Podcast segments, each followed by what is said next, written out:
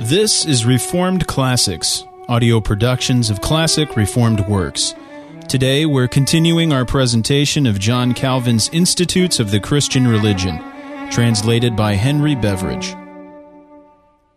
Book 1, Chapter 13 The Unity of the Divine Essence in Three Persons, taught in Scripture from the foundation of the world.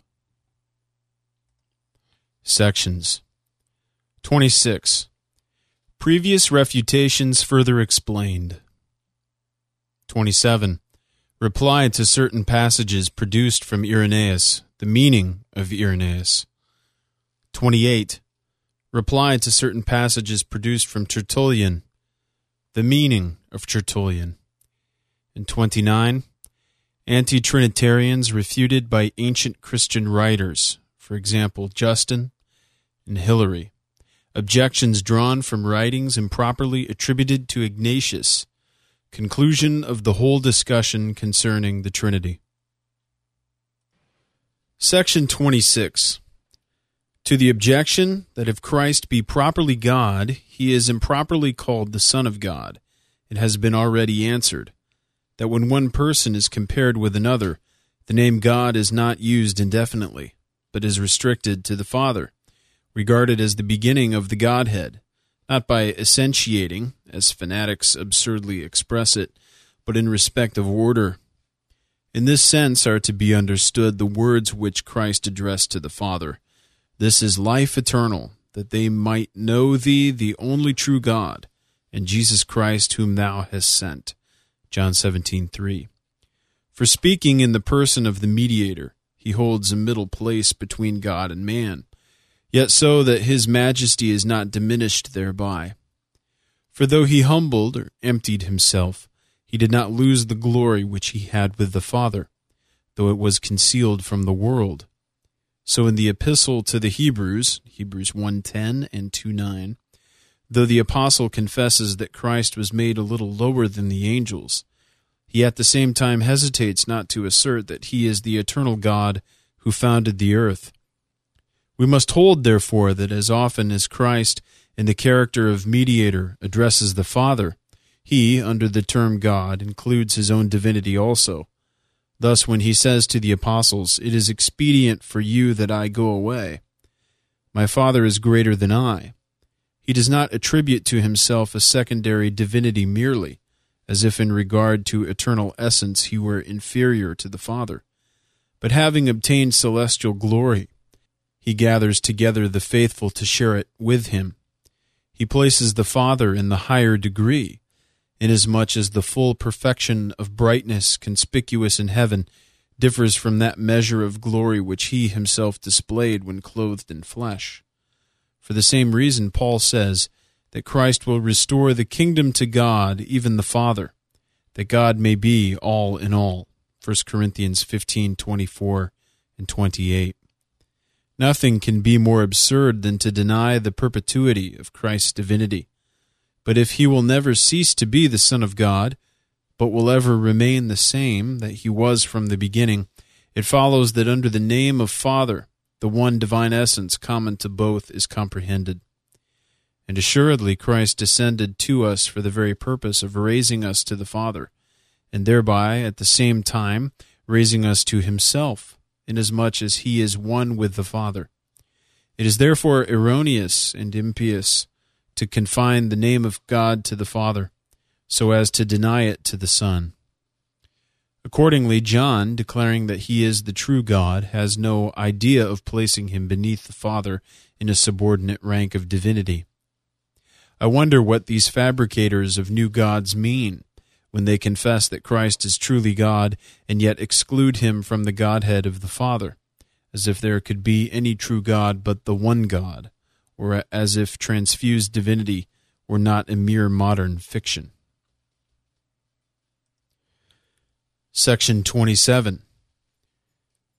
In the many passages which they collect from Irenaeus, in which he maintains that the Father of Christ is the only eternal God of Israel, they betray shameful ignorance or very great dishonesty.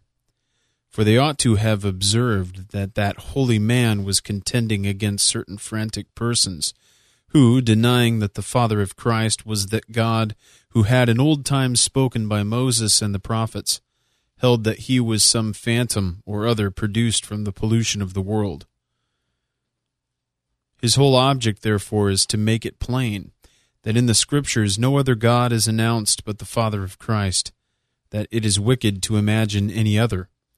Accordingly, there is nothing strange in his so often concluding that the God of Israel was no other than he who is celebrated by Christ and the apostles.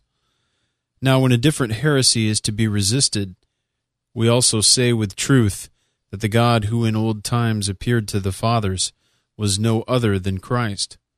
Moreover, if it is objected that he was the Father, we have the answer ready that while we contend for the divinity of the Son, we by no means exclude the Father.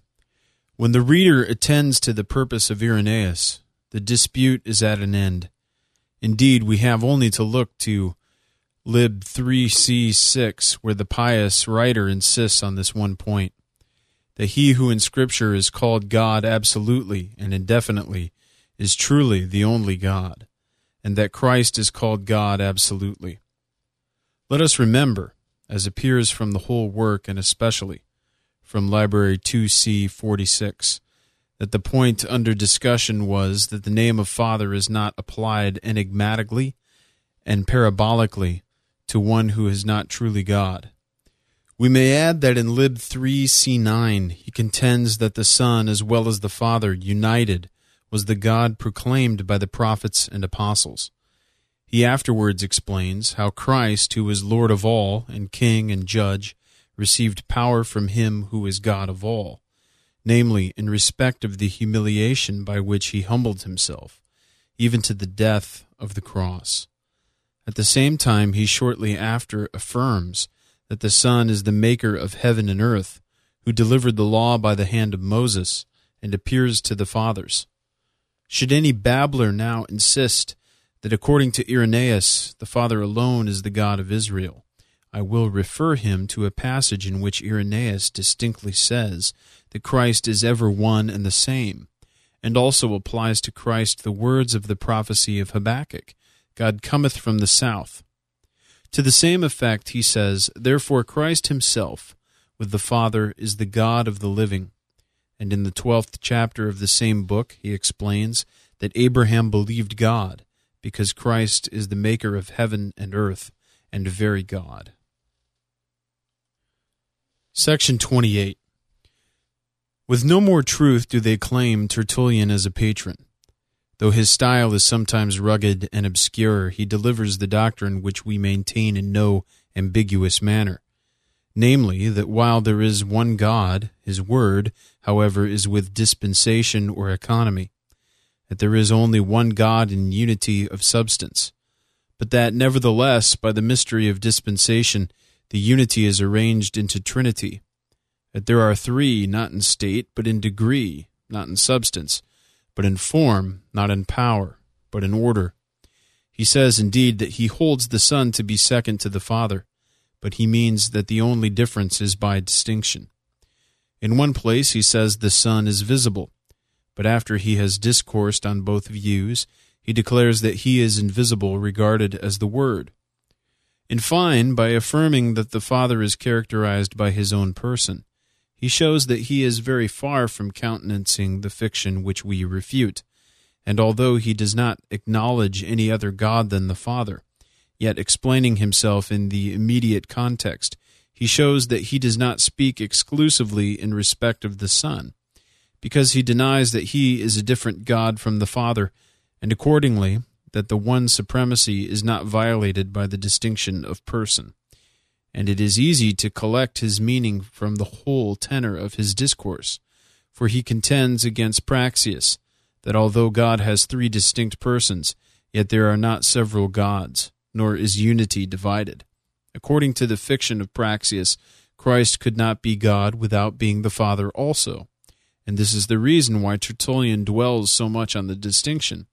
When he calls the Word and Spirit a portion of the whole, the expression, though harsh, may be allowed, since it does not refer to the substance, but only, as Tertullian himself testifies, denotes arrangement and economy which applies to the persons only. Accordingly, he asks, How many persons, Praxeas, do you think there are? But just as many as there are names for. In the same way, he shortly after says, That they may believe the Father and the Son, each in his own name and person. These things, I think, sufficiently refute the effrontery of those who endeavor to blind the simple by pretending the authority of Tertullian. Section 29. Assuredly, whosoever will compare the writings of the ancient fathers with each other will not find anything in Irenaeus different from what is taught by those who come after him. Justin is one of the most ancient, and he agrees with us out and out. Let them object that, by him and others, the Father of Christ is called the one God. The same thing is taught by Hilary, who uses the still harsher expression that eternity is in the Father. Is it that he may withhold divine essence from the Son? His whole work is a defense of the doctrine which we maintain, and yet these men are not ashamed to produce some kind of mutilated excerpts for the purpose of persuading us that Hilary is a patron of their heresy.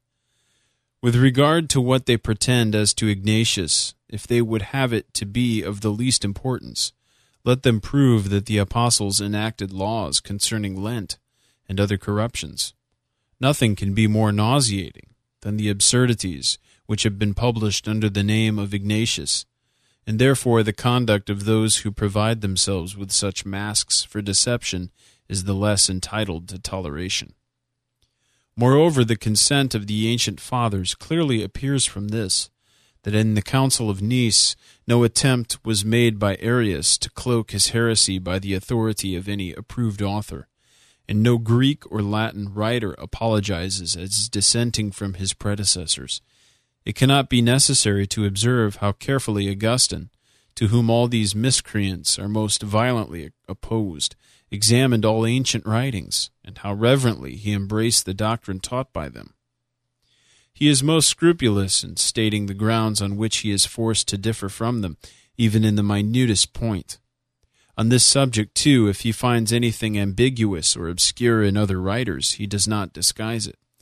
And he assumes it as an acknowledged fact that the doctrine opposed by the Arians was received without dispute from the earliest antiquity.